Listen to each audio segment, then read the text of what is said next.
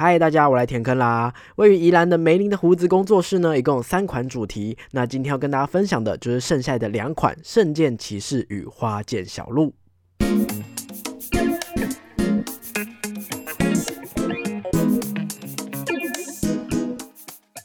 嗨，各位大家好，欢迎回到逃脱记录点，我是主持人阿纪。这个节目将一一介绍全台湾的密室逃脱主题，并且有身经百场上的密室老手们分享他们的逃脱心得，还有最主观的密室排行榜跟密室新闻时事。所以新手老手一起来进入密室的逃脱大坑吧！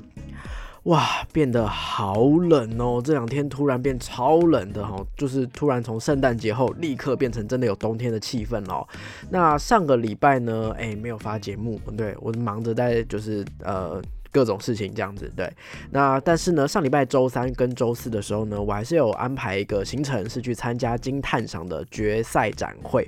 那么要稍微前情提要一下，什么叫金探赏呢？金探赏呢是台湾原创的剧本杀的，就是呃创作比赛。今年二零二一呢是第一届，在九月份的时候呢，已经征集了大家的作品，那目前已经选出前八强了。那么这次举办的这个决赛展会，就是邀请直接请玩家来体验这个八强的剧本，然后我们玩。家会给予作者一些评论啊回馈，或者甚至我们会在问卷上面打分数。那我这次的体验的两个剧本，一个叫《繁华龙喜邦》，《黄华龙喜邦》啊，就是那首歌。那这个戏呢是戏剧的戏，是在讲述日治时期一个台中州歌仔戏班里面的故事。当时的时代背景有牵扯到汉人跟日本人的族群对立，甚至还有一些戏曲的文化传承哦，非常有台湾味的一个剧本。那在这个宏大的背景当中呢，诶，确实有几个比较草。根的普通老百姓戏班子里面的普通人来演绎这些日常哦，所以我刚开始在读剧本的时候，很直接的能够感受到，哇，这是其他他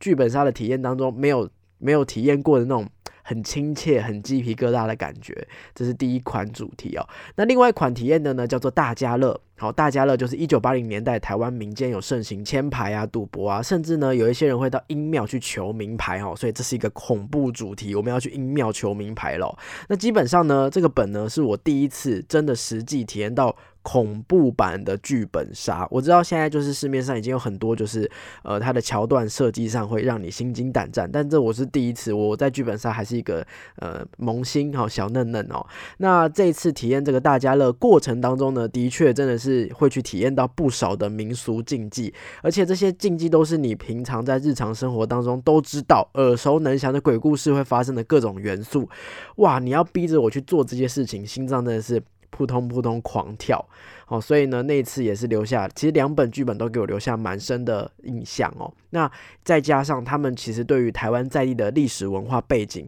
相关性是很强烈的，所以呢，我可以感受到这个作者。哦，是很认真的考究这一些内容的。哦，我觉得他们如果呃把一些小小的部分哦也都完成起来，会是非常有潜力、非常棒的几个主题。然后也让我觉得说，哎呦，这个金泰上好像真的挖掘出了一些呃，就是台湾潜在的这个原创的人才哦。呃，我们那两天有荣幸可以真的跟作者哦听到他们去怎么样去设计这个角色，怎么样去设计这个故事情节，他们期许玩家玩完会有什么样的感觉哦。所以他们呢，除了是想要创作出一款游戏之外呢，也想要透过这样的方式让大家更认识台湾的习俗跟文化。然后那一天呢，一起玩游戏的人，当然除了作者之外，也有很多其他剧本杀的厉害玩家，甚至有遇到其他剧本杀工作室的老板啊、小天使等等的。那每个人都有提提出，就是给作者一些建议，提出他们对于这个游戏设计的想象。我觉得哦，还蛮酷的哦，就是不是单纯只有玩游戏而已，很像是真的在讨论一个设计、一个一个游戏设计的角度去聊这个东西哦。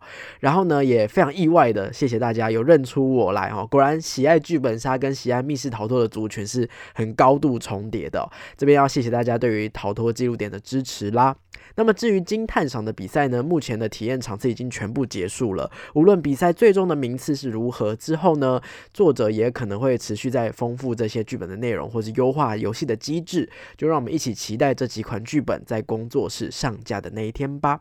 好，回到今天的正题哦。十一月初，我们去宜兰啊，玩了梅林的胡子这间工作室，一直到现在，你看看，距离二零二二都已经只剩几天了，我才来把这个心得给补完哦。那我是在 EP 二十九二十九集的时候，有跟大家介绍其中一款主题叫姻缘。当时这款游戏真的是啊，震折到我，甚至到后来我在 EP 三十的时候，邀请其他的密室逃脱的设计师朋友来聊天，好，姻缘也是受到大家的大力推荐，所以。可见这款主题跟工作室真的是有一定的实力啦，而且非常奇妙的是呢，从二十九集播出之后，我发现各大社团或是群组哦，好像有开始讨论梅林的胡子这个这个就是工作室，然后揪团文啊，或是里面聊的内容好像多了一点点，不知道是我的错觉还是怎么样，还是我自己往自己脸上贴金哦。总而言之呢，呃，很开心哈，这间工作室能够获得关注。那么今天我要把剩下的两款主题的心得内容也把它补完，也建议大家呢可以先搭配。EP 二十九，第二十九集来服用。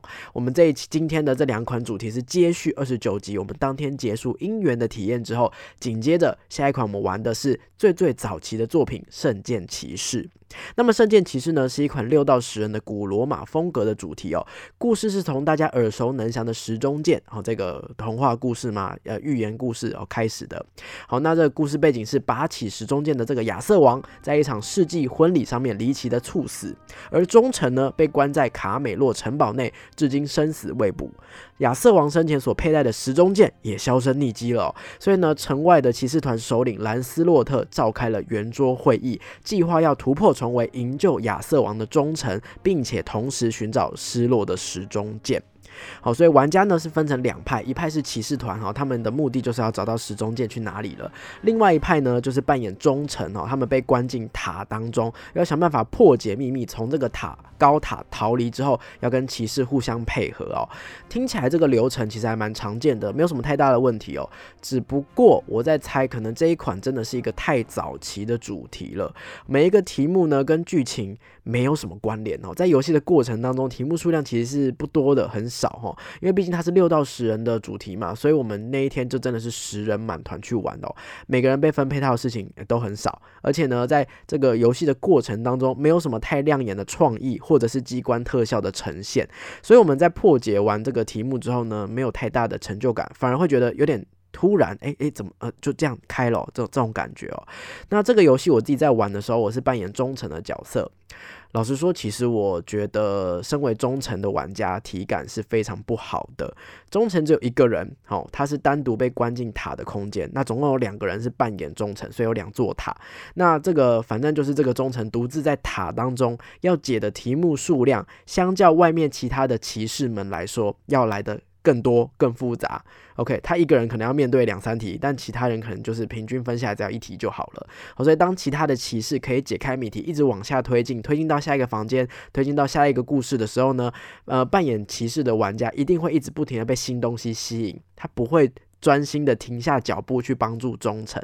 就是在这个时候呢，我体会到了深深的绝望感。好，看到他们外面的进度一直在推进，然后呢，甚至他们都已经找到时钟剑了，我才总算解开所有的题目，离开这个塔，才跟他们会合。我觉得好沮丧哦，就是啊，那你们都玩完啦，那那我我还能怎么办？好，所以对我来说，我好像就是从头到尾都在塔里面，我玩了一个密室，就是在塔里面而已。OK，那剧情的部分呢，不太确定是什么原因啦，或许是因为本来的这个剧情架构就蛮简单的，也或许是因为你比较早期嘛，所以传达故事的技巧还没有那么熟练，再结合刚刚提到的，就是题目跟故事没有太重大的关联，所以导致人物之间的爱恨情仇。没有空间，没有时间去铺垫他们，所以走向很像。给我感觉像八点档，古罗马风的八点档哦，就草草结束哦，然后就是啊，我恨你，我爱他啊啊，就在一起这样啊之之类的，就这种感觉哦。如果是作为一个纯新手的体验，大概来用这个主题来了解什么是一个密室逃脱这样的概念，我觉得还尚可。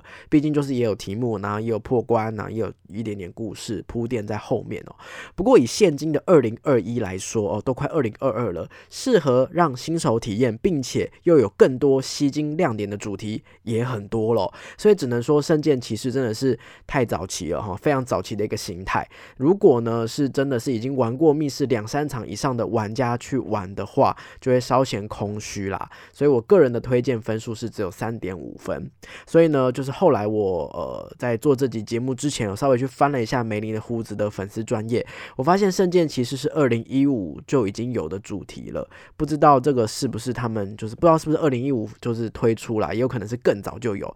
老实说，密室逃脱真的就是呃，我我以我印象当中，台湾最早最早期的密室逃脱也是二零一三才开始而已，所以二零一五真的是算是非常的就是前段班非常元老的一个主题了。那也因为近期的密室逃脱的演变，东西越来越精致，然后变形金刚，然后技术、场景、机关也都越来越成熟，所以。以我们已经踩在巨人的肩膀上来看的话，推荐分数当然是没有办法变高了哈。只不过呢，梅林的胡子的工作室呢，哎，也没有停在这里哦，他们有不断的精进跟求进步。所以接下来的下一款作品《花见小路》呢，虽然没有像姻缘那样子通体舒畅跟那样豪华的程度，不过精致感哦，明显显著提升了非常多哦。这个《花见小路》呢，是一款略带悬疑风格的日式主题故事呢，是从一名叫做英子的少女开始哦。这几天呢，英子的爸爸突然失踪了。家里的钱呢也陆续失窃，莫名其妙，英子昏睡了两天之后起来，发现哎，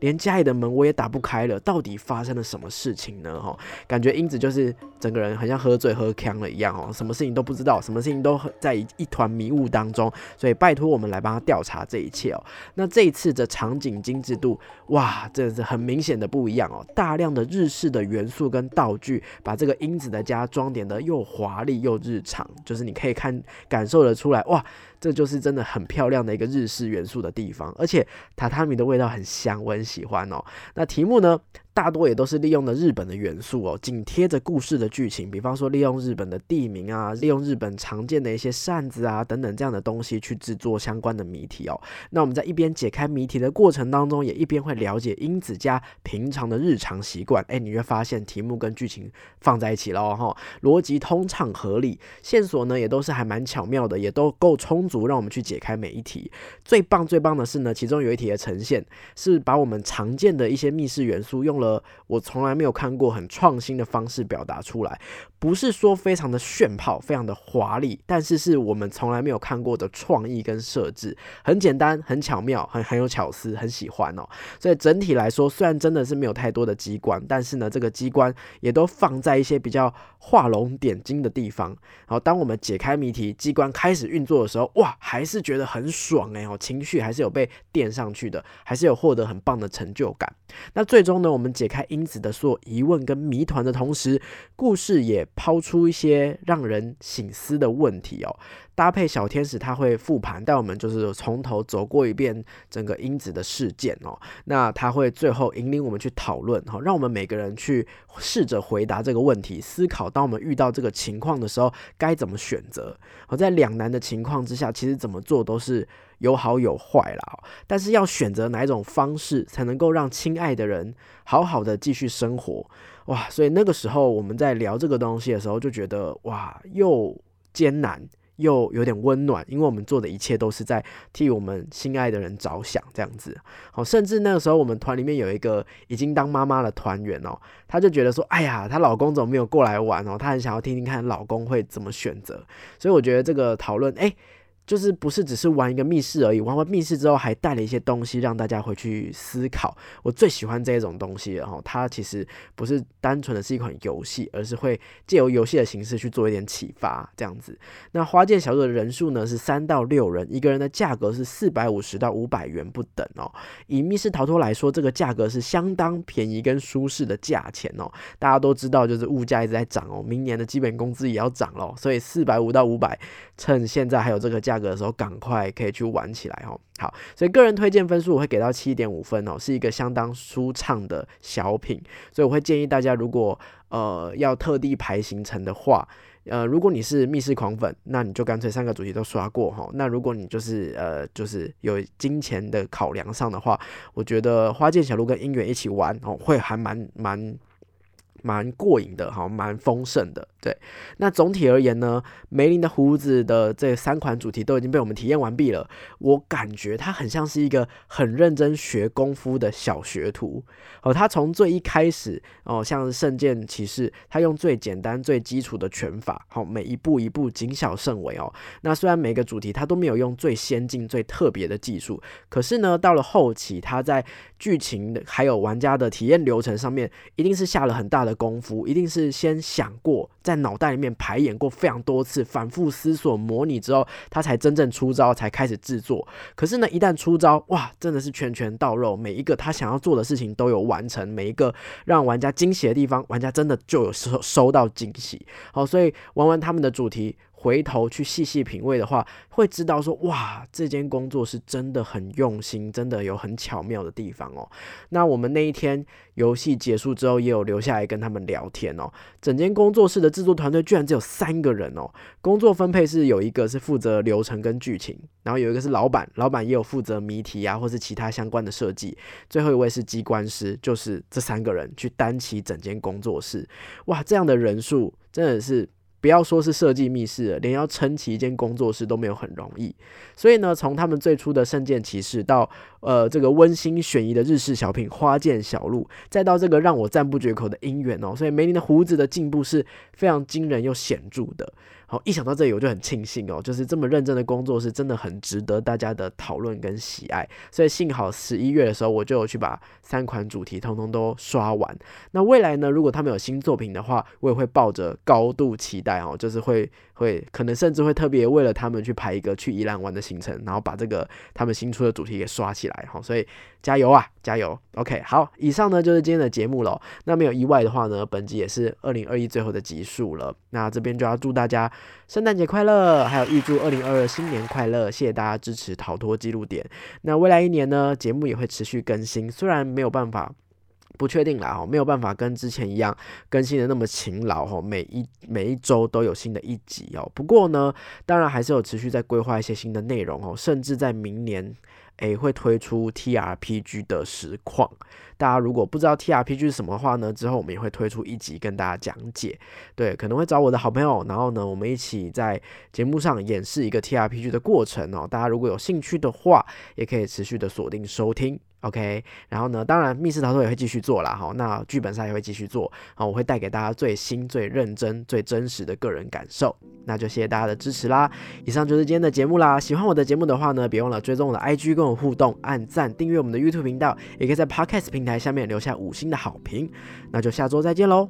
下周应该是下周吧，下周再见喽，拜拜。